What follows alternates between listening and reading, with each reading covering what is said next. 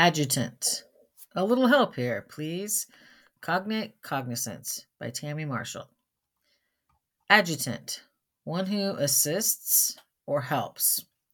Ayudante. The Spanish cognate of the same meaning.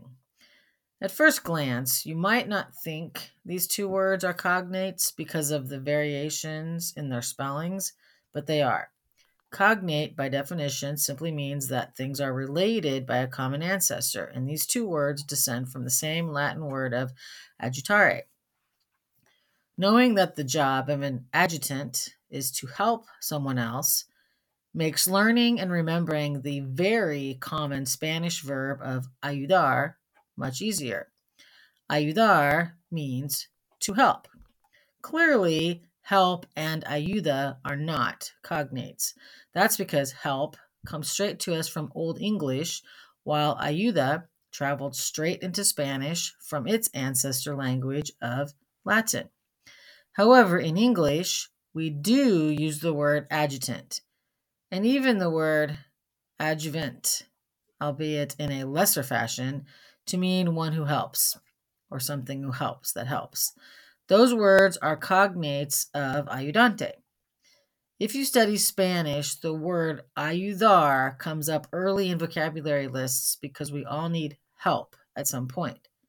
Another word that deals with helping is the word auxiliary. Auxiliary, sorry, in English. That too has a Spanish cognate in the word auxiliar. Those descend from Latin's auxilium, which means help. While auxiliary has many definitions, its first one focuses on the aspect of help.